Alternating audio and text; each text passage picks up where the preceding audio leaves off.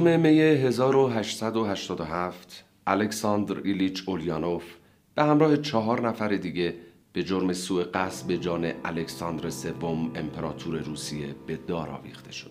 ساشا که 22 سال بیشتر نداشت، ایدئولوژیست گروه سیاسی خودش و سازنده بمب‌هایی بود که قرار بود جان تزارو بگیره. مرگ اون تأثیر عمیقی بر خانوادهش و خصوصا برادر کوچکترش بلودیا گذاشت. بلودیا که تا پیش از اون هم تا حدی به فعالیت های سیاسی توجه نشون می‌داد در این مسیر عزم راسختری پیشه کرد و رفت تا با اسمی جدید تاریخی نو رو رقم بزنه. ولادیمیر ایلیچ لنین. ولادیمیر که ولودیا صداش می‌کردن فرزند سوم خونواده بود. روحیه رقابتجو و گاهی چموش و ستیز جویی داشت. با این حال همیشه تو مدرسه نمره های خوبی می گرفت و حتی مرگ پدرش و بعد برادرش تأثیری بر این روند نذاشت. اگرچه بعد از مرگ پدرش رفتار مجادل آمیز پیدا کرد و از اعتقادش به خدا روگردان شد. در 17 سالگی تو صدر کلاس با مدال طلا برای عملکرد استثنایی خودش از مدرسه فارغ و تحصیل شد و در ادامه برای تحصیل در رشته حقوق راهی دانشگاه کازان شد. برخلاف پدر و مادرش که سلطنت طلب و لیبرال محافظ کار بودن و از فعالیت های سیاسی رادیکال دوری می کردن، اون و خواهراش آنا و ماریا و برادرش دیمیتری راه ساشا برادر بزرگتر رو در پیش گرفتن.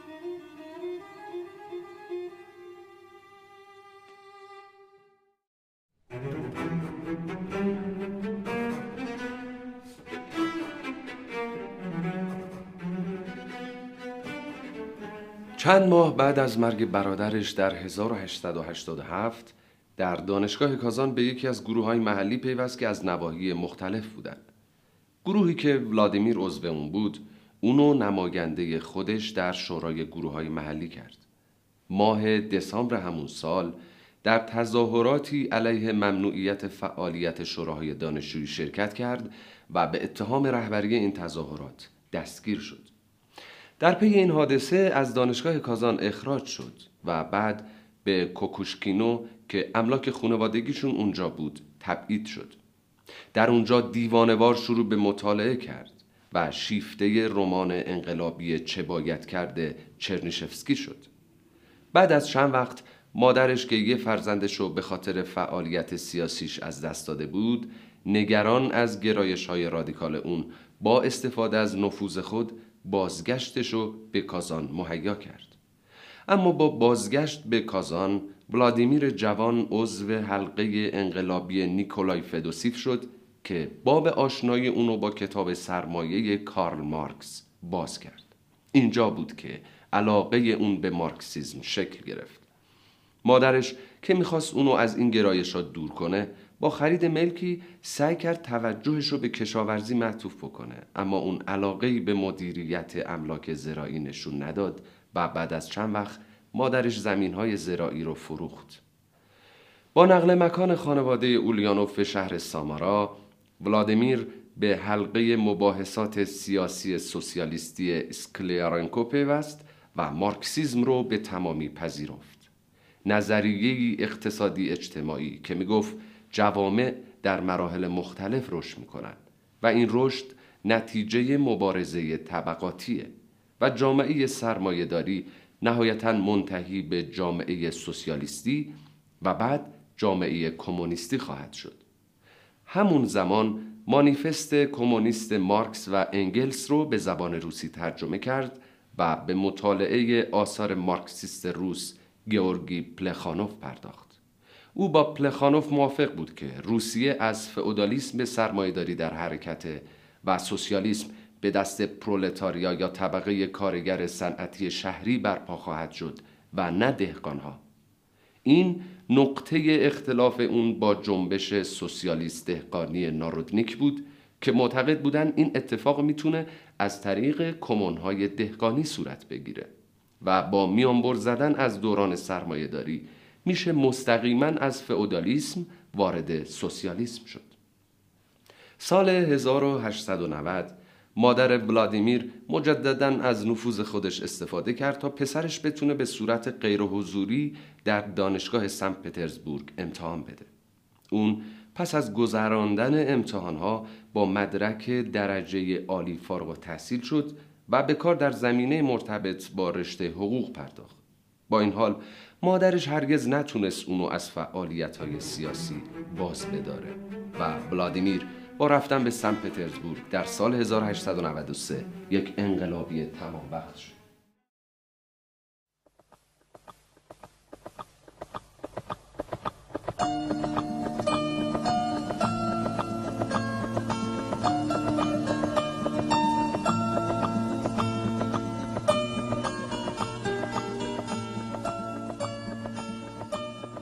مدت کوتاهی بعد از رفتن به سن پترزبورگ ولادیمیر که عضو یک هسته انقلابی مارکسیست با عنوان سوسیال دموکرات بود به رده های بالای این هسته ارتقا پیدا کرد.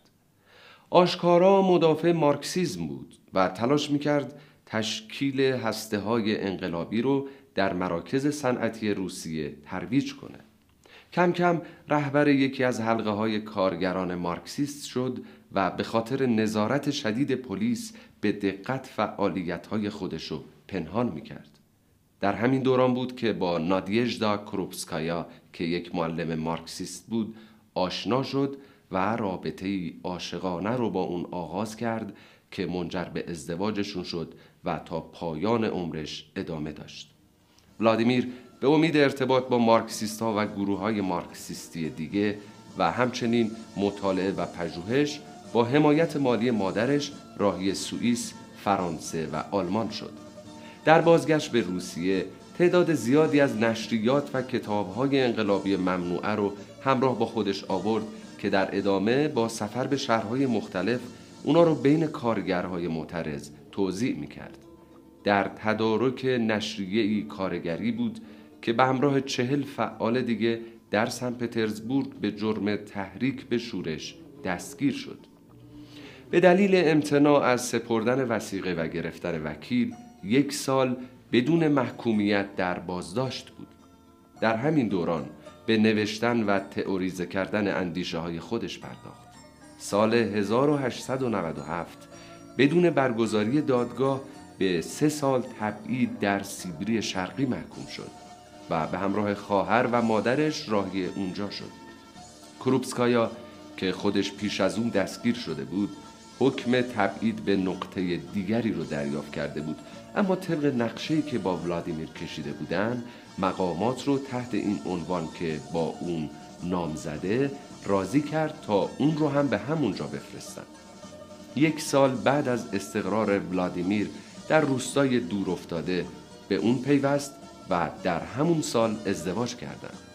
اونا هر دو به ترجمه آثار انگلیسی سوسیالیستی به زبان روسی مشغول شدند و ولادیمیر کتاب رشد سرمایهداری در روسیه رو به پایان رسوند که طولانی ترین اثرش تا اون زمان بود و اون رو با نام مستعار ولادیمیر ایلین منتشر کرد. کروپسکایا درباره اون دوران میگه حتی کاری مثل ترجمه هم در کنار او کاری عاشقانه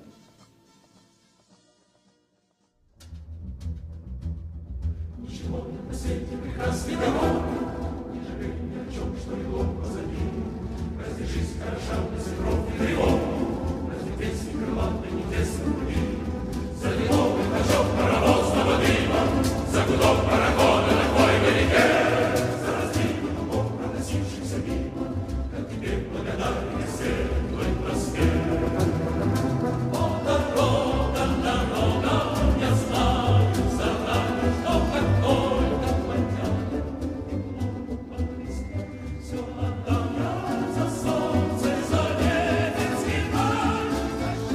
از یک اخگر آتشی به پا خواهد خاست. شعار روزنامه ایسکرا بعد از تبعید ولادیمیر شروع به جمع آوری سرمایه برای روزنامه ایسکرا یعنی اخگر کرد که بخش جدیدی از حزب سوسیال دموکراتیک کارگری روسیه بود. چندی بعد ولادیمیر به مونیخ که قرار بود دفتر روزنامه در اونجا مستقر بشه نقل مکان کرد. گورگی پلخانوف و دیمیتری برادر کوچکتر ولادیمیر که در اون زمان دانشجوی سال آخر پزشکی بود از جمله بنیانگذاران و نویسندگان این روزنامه بودند. این روزنامه به داخل روسیه قاچاق می‌شد و تبدیل به موفق ترین روزنامه زیرزمینی روسیه شد. مدتی بعد کروپسکایا هم به ولادیمیر در مونیخ پیوست و منشی شخصی شد. در همین دوران ولادیمیر اولیانوف نام مستعار لنین رو انتخاب کرد. جزوه سیاسی چه باید کرد؟ با همین نام منتشر شد. این مبارزه باید مطابق تمام قواعد این هنر به دست کسانی سازماندهی شود که به طور حرفه‌ای درگیر فعالیت انقلابی هستند. توجه می بایست اصولا وقف ارتقاء کارگران به سطح انقلابیون شود. به هیچ وجه وظیفه ما این نیست که به سطح توده های کارگر تنزل یابیم.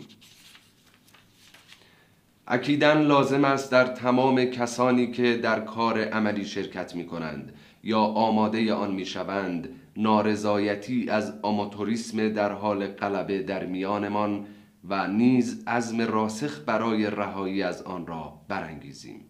چه باید کرد؟ 1902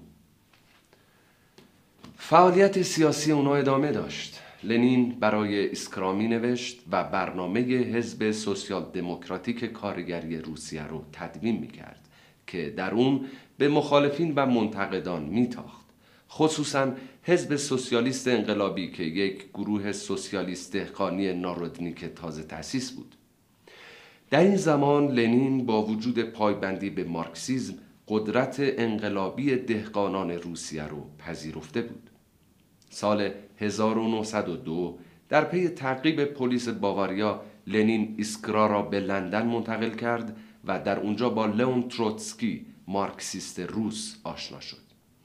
با ابتلای لنین به بیماری سختی که فعالیتش رو در ایسکرا دشوار می کرد تحریریه به مقر اصلی اون یعنی ژنو منتقل شد و بعد از چندی در سال 1903 به دنبال کنگره دوم حزب لنین از تحریریه استعفا کرد. در این کنگره اختلاف شدید بین لنین و یولیوس مارتوف و حامیانشون درباره رهبری حزب در گرفت. مارتوف معتقد بود که اعضا میبایست بتونن مستقل از دیدگاه رهبری حزب ابراز نظر کنند. اما لنین تاکید می‌کرد که حزب به رهبری قدرتمند با کنترل کامل بر اون نیاز داره. طرفدارای لنین در اکثریت بودند و لنین نام بلشویک یا اکثریت رو بر اونها گذاشت. در پاسخ مارتوف هم پیروانش رو اقلیت یا منشویک نامید. در 1904 اثری ضد منشویک رو با عنوان یک گام به پیش دو گام به پس منتشر کرد. فراکسیون بلشویک قدرت گرفت. تمام کمیته مرکزی حزب رو از آن خودش کرد و روزنامه بپریود یعنی به پیش رو تأسیس کرد.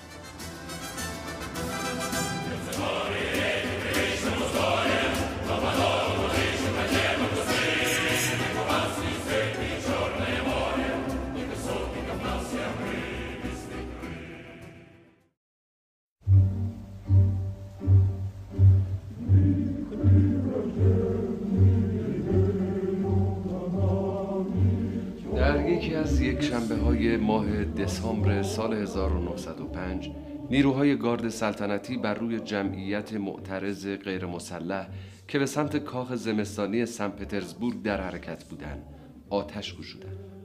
این واقعه موجب ناآرامی گسترده در سرتاسر امپراتوری روسیه شد. لنین بلشویکا را ترغیب می کرد که با قیام مسلحانه نقش پررنگتری رو در این جریان ایفا کنند. منشویکا اونو به انحراف از مارکسیزم ارتودکس متهم کردند. لنین هم در مقابل خواستار جدایی کامل از منشویکا شد اما خیلی از بلشویکا نپذیرفتند. لنین نظرات خودش رو در این رابطه در جزوه دو تاکتیک سوسیال دموکراسی در انقلاب دموکراتیک تبیین کرد. اون پیش بینی می کرد که برجوازی لیبرال به سلطنت مشروط راضی خواهد شد و به انقلاب خیانت خواهد کرد. در عوض پرولتاریا باید با دهقانها متحد بشه و رژیم رو سرنگون کنه و دیکتاتوری دموکراتیک انقلابی موقت کارگری و دهقانی رو تشکیل بده. قیام آغاز شده است. نیرو در برابر نیرو. جنگ خیابانی شدت می‌گیرد. سنگرها برپا می شوند ها شلیک می کنند و توپها قررش می کنند رودهای خون جاری است جنگ داخلی برای آزادی شعله می کشند مسکو و جنوب قفقاز و لهستان آماده پیوستن به پرولتاریای سن پترزبورگ هستند. این از شعار کارگران یا مرگ یا آزادی. آغاز انقلاب در روسیه روزنامه وپریود 1905 انقلاب 1905 موفق نشد رژیم رو سرنگون کنه. تزار نیکولای دوم در پی این وقایع مجموعه ای از اصلاحات رو در قالب مانیفست اکتبر اعمال کرد. لنین در این فضا تونست به سن پترزبورگ برگرده و وارد تحریریه روزنامه نووایا ژیزن یعنی زندگی نو شد که روزنامه رادیکال اما قانونی بود و از اون به عنوان تریبونی برای طرح مسائل حزب استفاده کرد اون حزب و تشویق به عضوگیری گسترده و تشدید مداوم برخورد خشونت آمیز می کرد و این دو رو برای پیروزی انقلاب ضروری می دونست. در شرایطی که منابع مالی برای فعالیت بلشویکا کافی نبود لنین با طرح سرقت از ادارات پست ایستگاه های راه آهن و بانک ها موافقت کرد مشهورترین این اقدامات سرقت مسلحانه بانک دولتی گرجستان در 1907 بود که به رهبری جوزف استالین انجام شد. منشویک این اعمال رو به شدت محکوم کردند. دولت تزار دوباره فشارها رو بر اپوزیسیون افزایش داد و همین امر موجب شد تا خیلی از انقلابیون از جمله لنین برای فرار از دستگیری کشور رو ترک کنند. لنین به سوئیس رفت و علیرغم بیزاریش از پاریس که اون رو چاله پلید می‌دونست با تصمیم الکساندر بوگدانوف و دیگران مبنی بر انتقال مرکز بلشویک به اون شهر موافقت کرد و به پاریس رفت. در این مدت به شدت منتقد بوگدانوف شد که معتقد بود پرولتاریای روسیه باید فرهنگی سوسیالیستی داشته باشه تا محمل مناسبی برای انقلاب بشه. اما لنین می‌گفت این روشنفکران سوسیالیست پیشرو می‌تونن طبقه کارگر رو در انقلاب رهبری کنن. بر همین مبنا لنین جدایی طرفداران خودشو از طرفداران بوگدانوف در میان بلشویکا ترغیب می‌کرد. چون معتقد بود اونا از مارکسیزم منحرف شدن. لنین به لندن رفت و در اونجا ماتریالیسم و امپریو کریتیزیسم رو در نقد بوگدانوف نوشت. خیلی از حامیاش به خاطر جدایی طلبی لنین ازش فاصله گرفتن. پلیس مخفی روسی هم از این فرصت استفاده کرد و جاسوسی رو در ظاهر مدافع لنین به میان بلشویکا فرستاد. خیلی از اونها زن خودشون رو به لنین ابراز کردن. احتمالا لنین از این جاسوس استفاده کرده تا اطلاعات غلط به پلیس مخفی برسونه.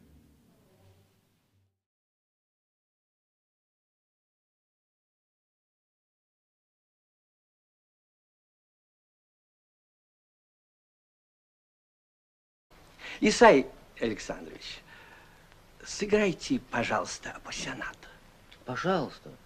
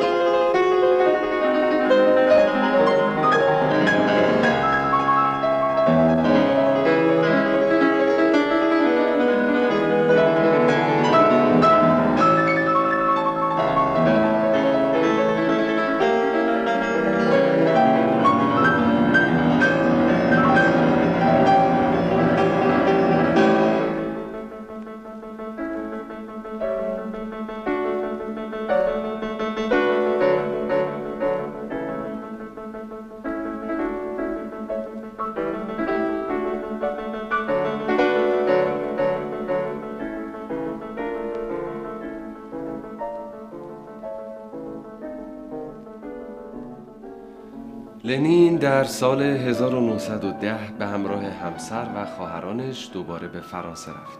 در اونجا با اینسا آرماند بلشویک فرانسوی آشنا شد و دوستی نزدیکی بین اونا شکل گرفت که بعد از مدتی تبدیل به رابطه عاشقانه شد.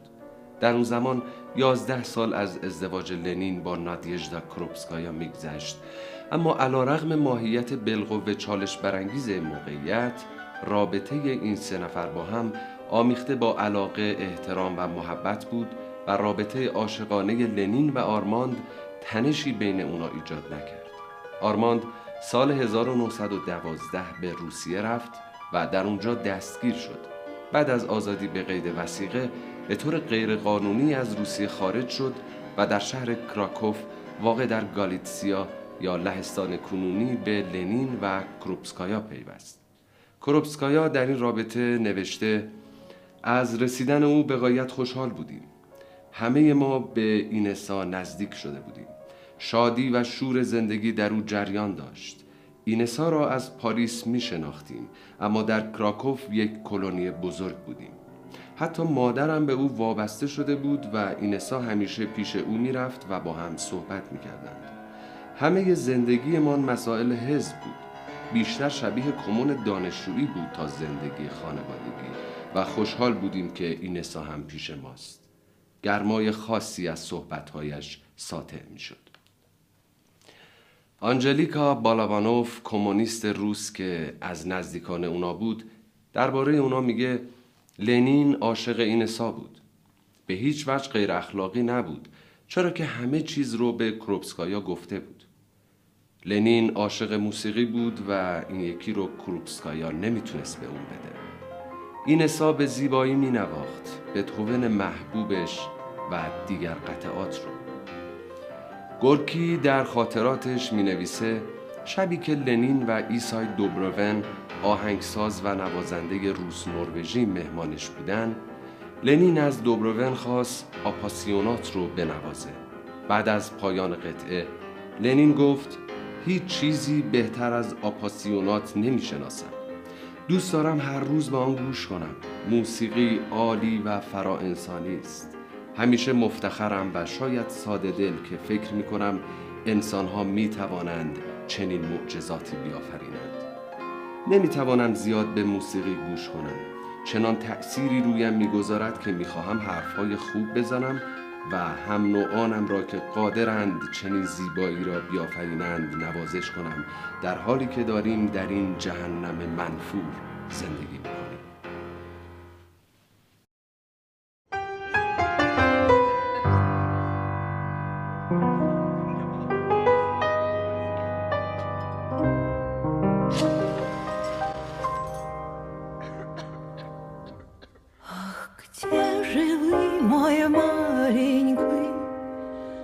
reolici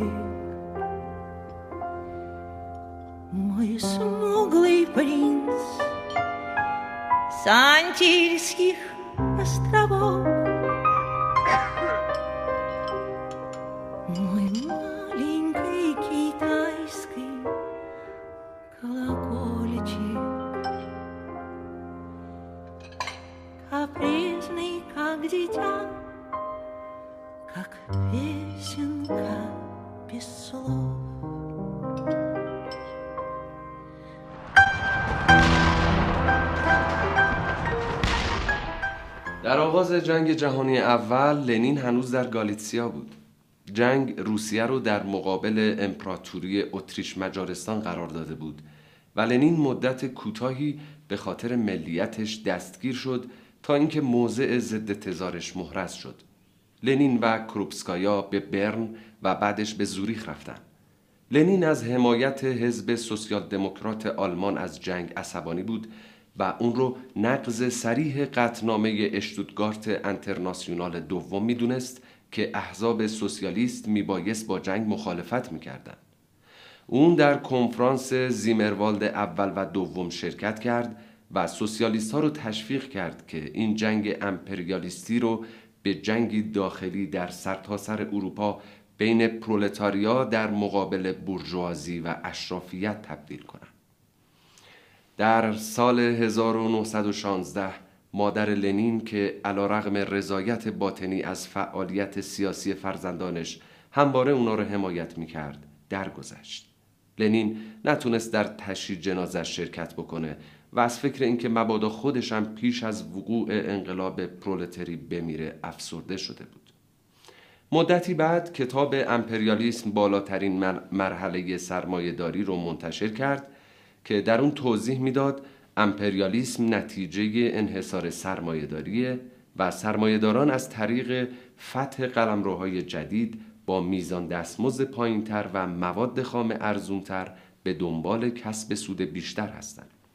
اون معتقد بود جنگ میان قدرت‌های امپریالیستی آنقدر ادامه خواهد داشت تا به دست انقلاب پرولتری سرنگون بشه و سوسیالیزم جایگزین اون بشه. اون به مطالعه آثار هگل، فورباخ و ارسطو پرداخت که همگی تاثیر بسیاری بر مارکس داشتند و تفسیرش از مارکسیزم تغییر کرد. او همچنان خودش رو مارکسیست می‌دونست اما برخلاف مارکس که می‌گفت پیش از انقلاب سوسیالیستی پرولتاریا میبایست یک انقلاب برجوایی دموکراتیک رخ بده معتقد بود در روسیه پرولتاریا می‌تونه بدون انقلاب میانجی رژیم تزاری رو سرنگون کنه. پیش از اون لنین در سال 1913 به مناسبت سیومین سالگرد مرگ مارکس سه منبع و سه جزء مارکسیزم رو نوشته بود و در اون با کسایی که مارکسیزم رو فرقه ضاله میشمردن مخالفت کرده بود. اون تاکید داشت که مارکسیزم نتیجه طبیعی تاریخ پیش از خود بوده.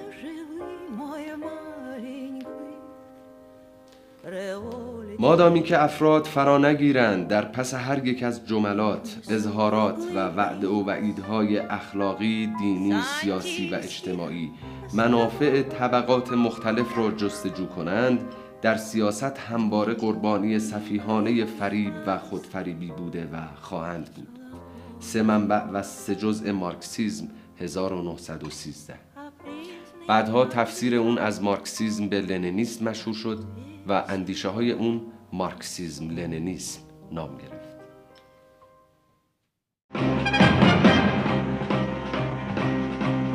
Небо утреннего стяг жизни важен первый шаг. Слышишь, веют над страною ветры яростных атак. И вновь продолжает собой И сердцу тревожно в груди И Ленин такой молодой И юный октябрь впереди И Ленин такой молодой И юный октябрь впереди Весь летит во все концы Вы поверьте нам, отцы انقلاب در پتروگراد آغاز شد کارگران صنعتی پتروگراد برای کمبود غذا و شرایط وخیم کارخونه ها دست به اعتصاب سراسری زدند. ناآرامی ها به دیگر نقاط روسیه هم سرایت کرد. تزار نیکولای دوم از ترس سرنگونی خشونت آمیز از سلطنت استفاده داد. مجلس دوما کنترل کشور رو به دست گرفت. دولت موقت تشکیل داد و امپراتوری رو به جمهوری روسیه تغییر داد. لنین در صدد بازگشت به کشور بر اومد تا رهبری بلشویکا رو به دست بگیره. اما به خاطر جنگ تمام مرزها بسته بود. اون به همراه دیگر مخالفان تلاش کرد تا برای گذر از آلمان به روسیه که در آن زمان با هم در جنگ بودن مذاکره کنه. دولت آلمان به این دلیل که این مخالفان می‌تونن برای دشمنان روسش ایجاد مشکل کنن اجازه داد که سی و دو نفر از این روسها در قطاری مهرموم شده از قلمرو آلمان بگذرن و به سوی روسیه برن. لنین در طول سفر خود دست به کار نوشتن برنامه برای بلشویکا شد که عنوان اون تزهای آوریل بود. با ورود لنین به پتروگراد استقبال گسترده ازش شد. در سخنرانی ایستگاه راه آهن فنلاند پتروگراد دولت موقت رو محکوم کرد. و دوباره فراخان انقلاب پرولتری اروپایی رو داد. بعد از اون تزهای آوریل رو منتشر کرد. الغای پلیس، ارتش و بروکراسی. حقوق مقامات رسمی که منتخب و قابل برکناری هستند نباید از متوسط دستمزد کارگر ماهر بیشتر باشد. وظیفه آنی ما پیاده کردن سوسیالیسم نیست.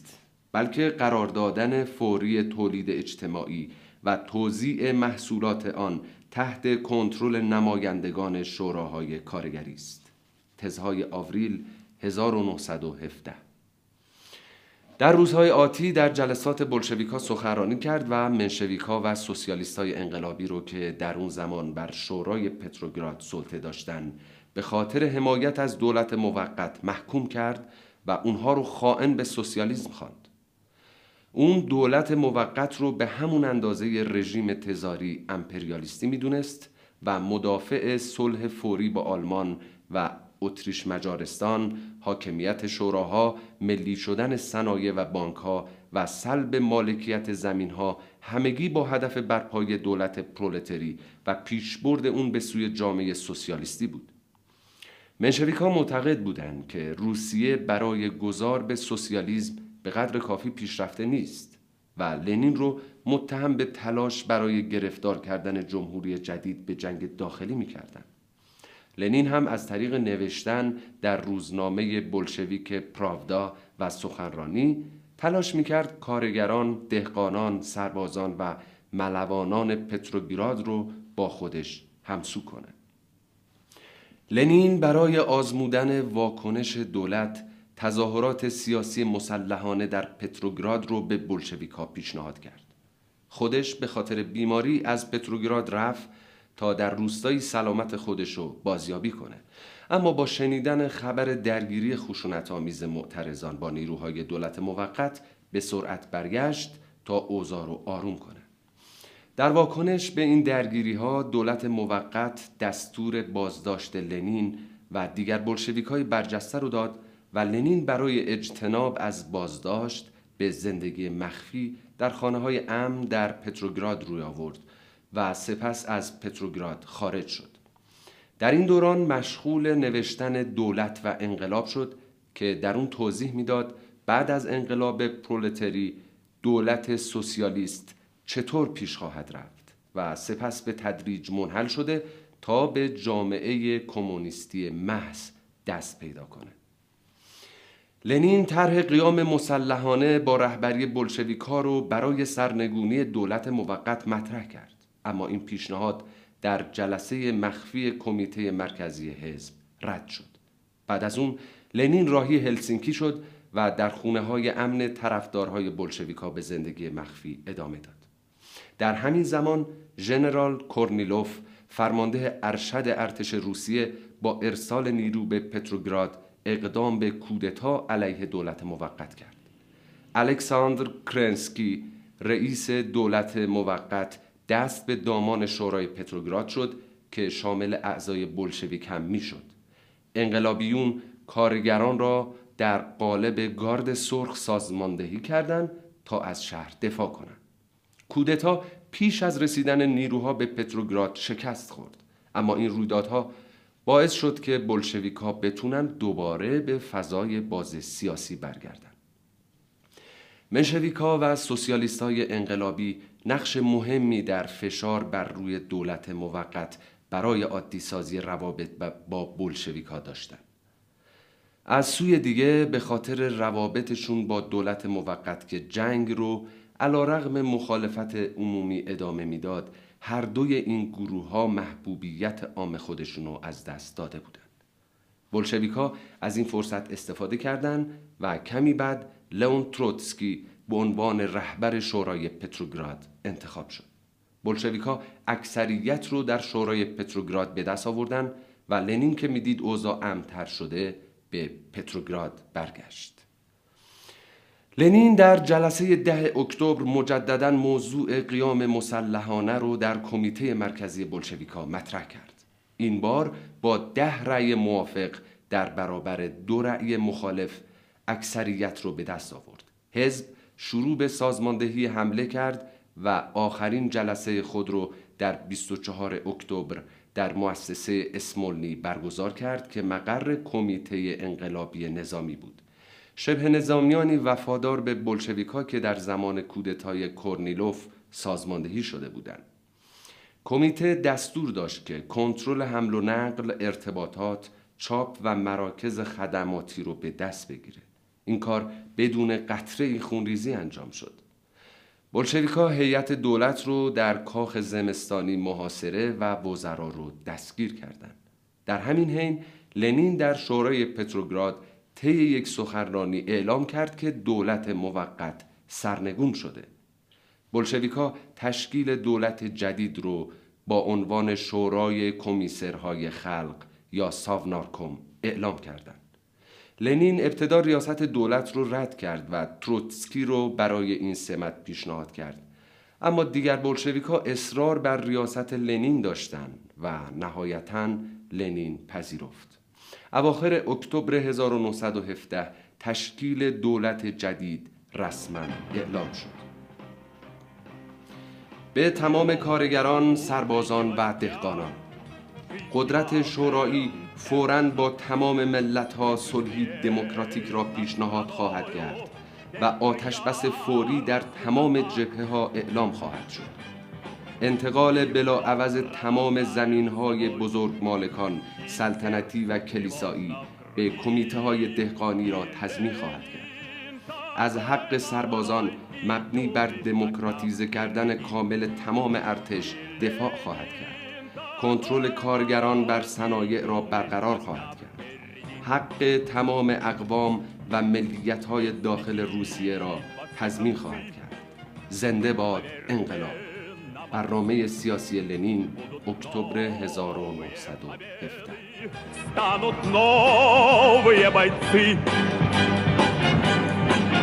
И вновь продолжает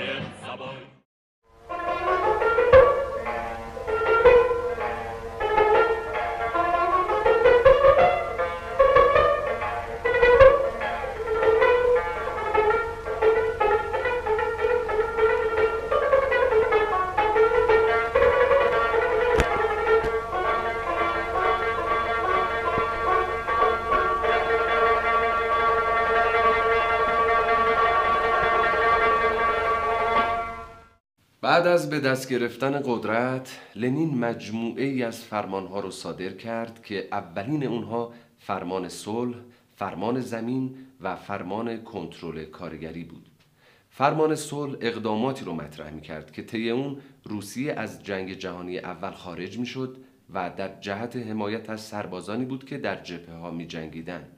این صلح اول به صورت موقت و بیقید و شرط با آلمان منعقد شد و بعد طی معاهده برست لیتوفسک دائمی شد.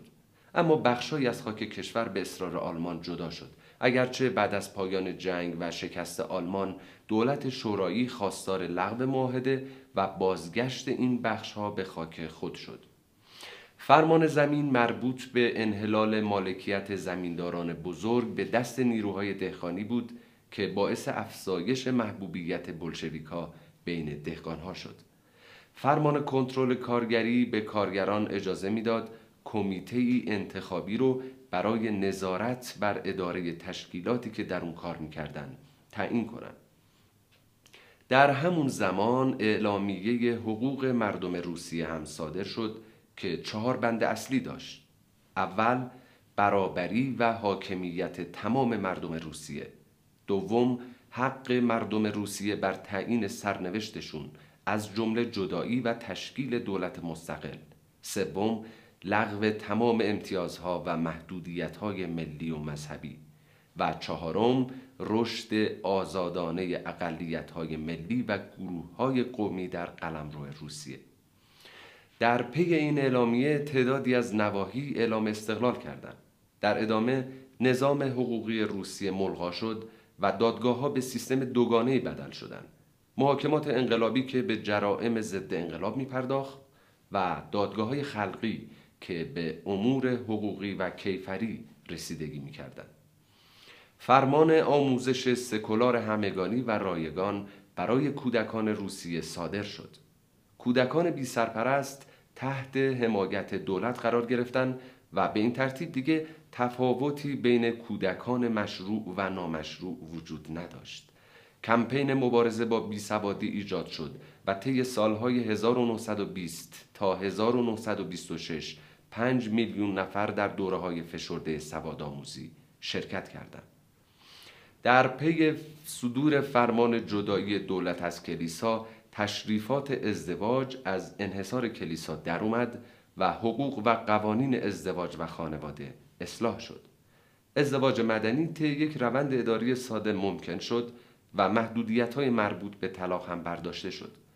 بعد از ازدواج هر دو طرف در انتخاب نام خانوادگی همدیگه آزاد بودند. حقوق زن به طور مستقل و برابر با مرد به رسمیت شناخته شد. زنان حق رأی پیدا کردند. دستمزد برابر برای کار یکسان با مردان تصویب شد و زنان حق استقلال مالی از شوهرانشون رو پیدا کردند. حق سقط جنین به رسمیت شناخته شد. مجازات همجنسگرایی و تنفروشی هم که در دوران تزار وجود داشت لغو شد. کار روزانه برای همه به هشت ساعت محدود شد و فرمان بیمه اجتماعی هم صادر شد. بانک ها و صنایع بزرگ، تجارت خارجی، خدمات عمومی، راه آهن، نساجی، معادن و فلزات همگی ملی شدند. آزادی مذاهب هم به رسمیت شناخته شد. لنین یهود ستیزی رو به شدت محکوم کرد و در اعلامیه‌ای خطاب به مسلمانان روسیه و شرق سراحتا بر آزادیشون در امور مذهبی تأکید کرد. در ادامه هم قرارداد دولت تزار با انگلیس مبنی بر تقسیم خاک ایران رو ملغا اعلام کرد. چندی بعد نیروهای روس از خاک ایران خارج شدند. اقدام اخیر لنین تأثیر عمیقی بر بسیاری از ایرانی ها گذاشت. به گفته سفیر دولت جمهوری شورایی در تهران شادی مردم از شنیدن این خبر غیر قابل وصف بود. به دیدارش می‌رفتن تا خوشحالی خودشون رو ابراز کنن و حتی مردم عادی در خیابان جمع می شدن و براش کف می زدن. تأسیس حزب کمونیست ایران یکی دیگه از اتفاقایی که تحت تأثیر انقلاب اکتبر و اقدامات بعد از اون رخ داد. حزب کمونیست ایران در سال 1920 بر پایه حزب عدالت شکل گرفت. حزب عدالت بعد از انقلاب اکتبر و در سال 1918 از طرف سوسیال دموکرات های انقلابی طرفدار بلشویسم در باکو تأسیس شده بود. تقریبا همه رهبران این حزب روشنفکران آذربایجانی بودند که از بعد از انقلاب سال 1905 در روسیه با سوسیال دموکرات های روسیه همکاری می‌کردند. این حزب در اون زمان در تهران، تبریز، مشهد، رشت، انزلی، زنجان و اردبیل دارای تشکیلات و حدود دو هزار نفر عضو بود. در خرداد ماه 1299 یعنی 22 تا 24 ژوئن 1920 دومین کنگره حزب عدالت با شرکت 48 نماینده در انزلی تشکیل شد و در این کنگره نام این حزب به حزب کمونیست ایران تغییر پیدا کرد. این حزب روزنامه‌ای به نام حقیقت منتشر می کرد. در رأس برنامه این حزب مبارزه با امپریالیسم انگلیس، باجگونی خاندان قاجار، لغو فئودالیسم و برقراری جمهوری ملی در ایران قرار. باستاب این جریان رو در نوشته های شعرا و نویسندگان و حتی در روایات مردمی هم میشه دید. ملک و شعرای بهار در این رابطه نوشته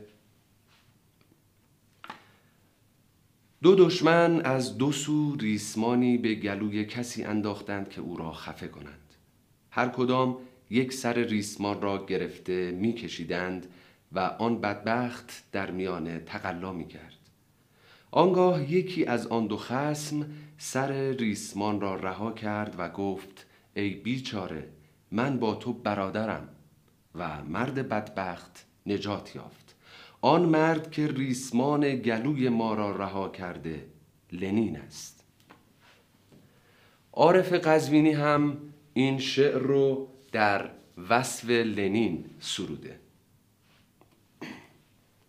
ای لنین ای فرشته رحمت قدمی رنج کن تو بی زحمت. تخم چشم من آشیانه توست پس کرم کن که خانه خانه توست. یا خرابش بکن و یا آباد رحمت حق به امتحان تو باد. بلشویک است خضر راه نجات بر محمد و آل او صلوات. این خاطره رو شخصی روایت می‌کنه که پدرش دوستدار و شیفته لنین بود. میگه پدرم بسیار فردی متدین بود حلال و حرام می‌فهمید. من حتی یک بار هم از دهان او لنین نشنیدم و همیشه, همیشه می‌گفت لنین آتاموز یعنی پدرمان لنین. خیلی وقتها که تعریفش رو می‌کرد تمام خوبی های عالم را به لنین نسبت می‌داد. حتی قسم جلاله هم می‌خورد و به نقل از یکی از مهاجرین روستایمان که برای کار به باکو رفته بود قد لنین را حداقل سه متر و مقدار غذایی که هر وعده می‌خورد نصف یک گاو می‌دانست. منشویک ها از ترسش جیک نمی توانستند بزنند اما آنارشیست ها را دوست داشت. پدر با روحانی محلمان خیلی صمیمی بود. یک بار در مسجد خطاب به روحانی بالای منبر گفته بود حاج شیخ از لنین آتاموز هم بگو که فرموده نانی که این دست با زحمت به دست آورده برای این یکی دست که زحمت نکشیده حرام است.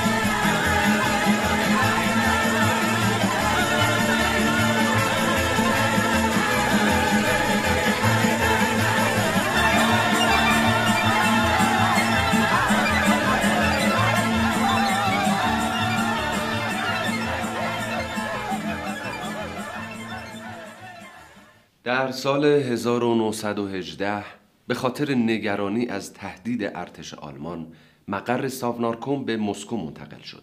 لنین، تروتسکی و دیگر رهبران بلشویک در کرملین ساکن شدند. لنین که یک بار در پتروگراد مورد سوء قصد قرار گرفته بود و جان به در برده بود، بار دیگه هم در مسکو بعد از یک سخنرانی هدف گلوله قرار گرفت و به شدت زخمی شد. پوشش گسترده این موضوع توسط رسانه ها کما بیش بر محبوبیتش افزود. از سوی دیگه این حوادث و اقدامات دیگه ضد انقلاب موجب ایجاد فضای امنیتی شد و چکا یا پلیس مخفی به فرماندهی کمیسر فلیکس درژینسکی فضایی پیدا کرد که بر مبنای این سیاست ها دست به اعمال فشار گسترده و اقدامات محدود کننده و خشونت آمیز علیه مخالفان بزنه. در این دوران کشور درگیر جنگ داخلی شده بود. لنین پیشبینی مخالفت اشراف و بورژوازی روسیه رو با دولتش کرده بود و تصور می‌کرد با برتری نفرات طبقه فرودست و قدرت بلشویکا در سازماندهیشون به راحتی اونها رو شکست میده. اما شدت مخالفت با حاکمیت بلشویکا رو پیش بینی نمی کرد. در این جنگ در یک سو ارتش سرخ بلشویکا قرار داشت و در سوی دیگه ارتش سفید که شامل سلطنت طلبان و دیگر مخالفان بلشویکا می شد. طرف سوم این جنگ ارتش سبز متشکل از گروه های دهقانی بود که با هر دوی اینا می جنگیدن. این جنگ در جبهه های جنوب، سیبری و بالتیک در جریان بود. سفیدها تونستند در سامارا دولتی ضد بلشویک تشکیل بدن و از سوی دولت‌های غربی هم حمایت می شدن. انگلستان، آمریکا، کانادا، ایتالیا، سربستان و ژاپن نیروهای خودشون رو در خاک روسیه پیاده کردند و تونستن پیشروی بکنن. مدتی بعد این نیروها جنگ داخلی رو ترک کردند و سفیدها رو از طریق افسران، تکنسیانها و مهمات حمایت می‌کردند. اما ارتش ژاپن به امید کشورگشایی باقی موند. لنین تروتسکی رو مأمور سازماندهی ارتش کرد و موافقت کرد که از افسران مجرب سابق ارتش تزار تحت نظارت دقیق استفاده بشه. بعد از معاهده برست لیتوفسک سوسیالیست های انقلابی چپ هم به مخالفت با دولت بلشویک در اومده بودند و کودتایی رو علیه اون ترتیب دادن که توسط نیروهای تروتسکی متوقف شد. بعد از این واقعه رهبران و بسیاری از اعضای این حزب دستگیر و زندانی شدند. بلشویکا دو شهر مهم مسکو و پتروگراد و بیشتر قلمرو روسیه رو تحت کنترل داشتند و سفیدها در نواحی اطراف و حاشیه ها حضور داشتند. سفیدها به خاطر پراکندگی جغرافیایی در موضع ضعف بودند و به خاطر برتری طلبی ملی خود از اقلیت‌های ملی محلی فاصله داشتند. در نهایت تا 1920 در هر سه جبهه از ارتش سرخ شکست کامل خوردند. بعد از این دوران قلمرو کشور کوچکتر شده بود چرا که بخش های زیادی از اون در میان ناآرامی ها جدا شده و استقلال پیدا کرده بود С детства памятный на эх, милый этот или эх, раз. Еще раз, Еще раз, еще раз, а ну еще раз, еще раз. еще много-много раз. Ай, ай, ай, тарари-ра, ай, тарари-ра, ай, тарари-ра. Вечер поезд ганики, дальняя дорога. Сердце ноет от тоски, эх, да на душе и тревога. Эх, раз, Еще раз, еще раз, еще раз, а ну давай еще раз. еще раз. Еще много, много раз.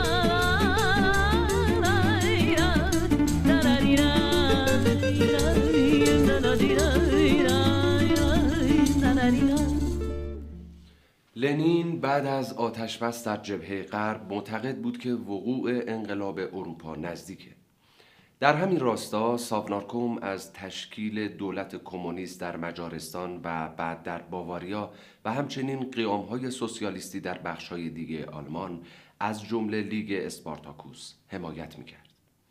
در بخشهای استقلال یافته از روسیه هم دولت‌های سوسیالیستی تشکیل شده بودند از جمله استونی، لاتویا، لیتوانی، بلاروس و اوکراین.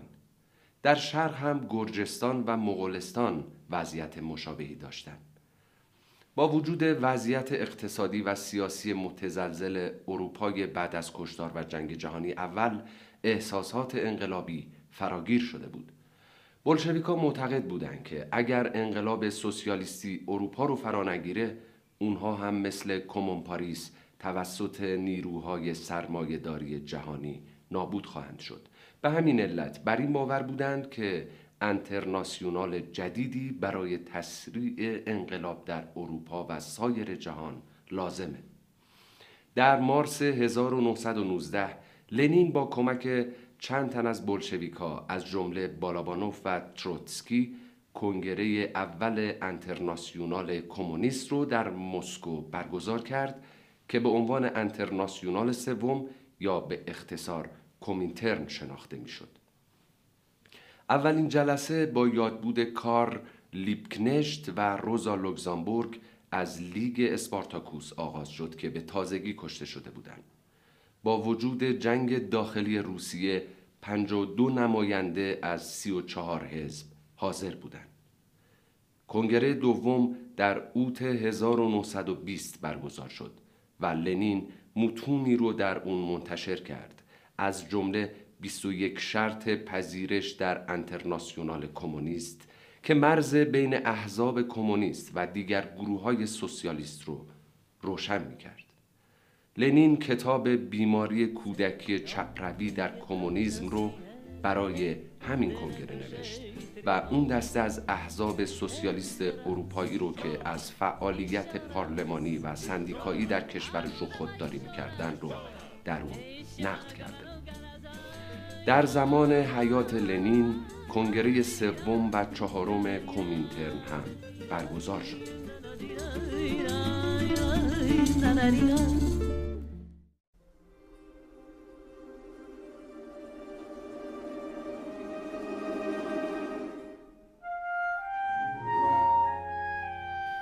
در فوریه سال 1921 به دنبال خشکسالی شدید قحطی و شرایط بعد از جنگ داخلی که باعث نارضایتی و اعتراض در بخش‌های مختلف شده بود لنین سیاست اقتصادی جدید یا نپ رو معرفی کرد و اصرار داشت تا ماه مارس تصویب بشه. این برنامه رو در جزوه‌ای با عنوان درباره مالیات غذا تشریح کرد. و توضیح داد که نپ در واقع برنامه اقتصادی اصلی بلشویکا بوده که به خاطر جنگ داخلی از مسیر خارج شده و ساونارکوم مجبور به اجرای سیاست های اقتصادی کمونیسم جنگ بوده. نپ به بعضی تشکیلات خصوصی اجازه فعالیت می‌داد. سیستم مزدی رو دوباره برپا می کرد و به دهقانها اجازه می‌داد که محصولات خودشون رو در بازار آزاد بفروشن و مالیات بر درآمدشون رو پرداخت کنن. نپ به بعضی صنایع کوچک اجازه فعالیت در بخش خصوصی می‌داد. لنین این وضعیت رو سرمایهداری دولتی می‌خوند. بعضی از بلشویک ها اون رو خیانت به سوسیالیسم می‌دونستن اما این برنامه تونست کشور رو سرپا نگه داره. پیش از اون دولت طرح کار همگانی رو هم مطرح کرده بود که تضمین می‌کرد تمام افراد بین 16 تا 50 سال مشغول به کار باشند. لنین پروژه بررسانی سراسری رو هم مطرح کرد که در سال 1920 آغاز شد.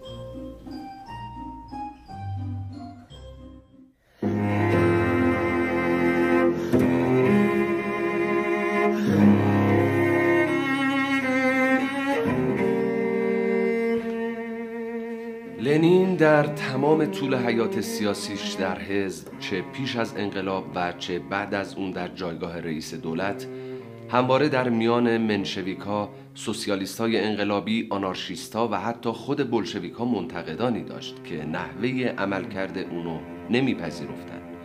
از جدایی بلشویکا از منشویکا و استراتژی های مبارزه با رژیم تزاری گرفته تا سرنگونی دولت موقت کرنسکی و گرفتن قدرت به دست بلشویکا و نحوه برخورد با مخالفان در بسیاری از موارد حتی در میان بلشویکا هم موضع و دیدگاه اون در اقلیت قرار داشت اما با بینش قوی و شناخت و تشخیص هوشمندانه از شرایط همواره راهی به پیش پیدا می کرد. از طرفی به نقد و خصوصا انتقاد از خود و از آن به اشتباهات به طور جدی پایبند و معتقد بود و این امر در نوشته های اون هم باستاب پیدا کرده. نحوه برخورد یک حزب سیاسی با اشتباهاتش یکی از مهمترین و قطعی ترین راه برای قضاوت این امر است که حزب چقدر جدی است. و چگونه در عمل وظایفش را در مقابل طبقش و توده های زحمتکش به جا می آورد از آن سریح به یک اشتباه یافتن قطعی دلایل آن تحلیل شرایطی که موجب آن شده و بحث دقیق درباره راه های اصلاح آن. این مشخصه بارز حزب جدی است. به این شیوه است که باید وظایف خود را انجام دهد. به این شیوه است که باید طبقه را و پس از آن توده ها را آموزش داده و تربیت کند بیماری کودک چپروی در کمونیسم 1920 لنین در پایان سال 1921 به شدت بیمار بود و از بیخوابی و سردردهای مکرر رنج می برد. به اصرار پلیت بیرو یا هیئت سیاسی حزب به همراه همسر و خواهرش مدتی به مرخصی رفت لنین به فکر خودکشی افتاده بود و از کروپسکایا و استالین خواسته بود که براش پتاسیم سیانید تهیه کنند. بعضی از پزشکها احتمال دادن که علائم بیماری اون به علت اکسیده شدن گلوله‌ای که از سوء قصد 1918 در بدنش باقی مونده. آوریل 1922 طی عمل جراحی گلوله از بدنش خارج شد اما علائم همچنان باقی موند. بعد از اون دو بار سکته مغزی کرد که بار اول موقتا قدرت تکلم و تحرک سمت چپ بدنش رو از دست داد. علا رغم بیماری همچنان مشتاقانه به امور سیاسی علاقه نشون می‌داد. لنین در مارس 1923 برای سومین بار سکته کرد و روند بهبود اون این بار بسیار کند بود. کمتر از یک سال بعد در روز 24 ژانویه 1924 به کما رفت و در همون روز درگذشت. بدن لنین علا رغم خواست خودش و مخالفت کروپسکایا مومیایی شد و در مقبره در میدان سرخ در معرض نمایش عمومی قرار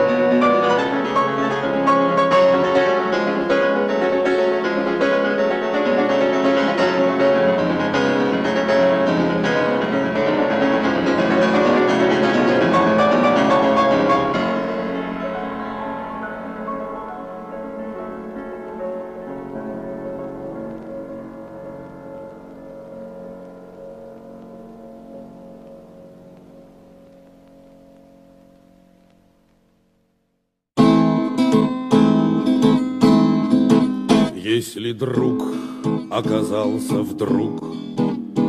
И не друг, и не враг, а так. Если сразу не разберешь Плох он или хорош. Парня в горы тени рискни Не бросай одного его. Пусть он в связке в одной с тобой там поймешь, кто такой. Если парень в горах не ах, Если сразу раскис и вниз, Шаг ступил на ледник и сник, Оступился и в крик. Значит, рядом с тобой чужой, Ты его не брони, гони, Вверх таких не берут, и тут про таких не поют. Если он не скулил, не ныл, Пусть он хмур был и зол, но шел. А когда ты упал со скал, Он стонал, но держал. Если шел он с тобой, как в бой, На вершине стоял хмельной, Значит, как на себя самого Положись на него?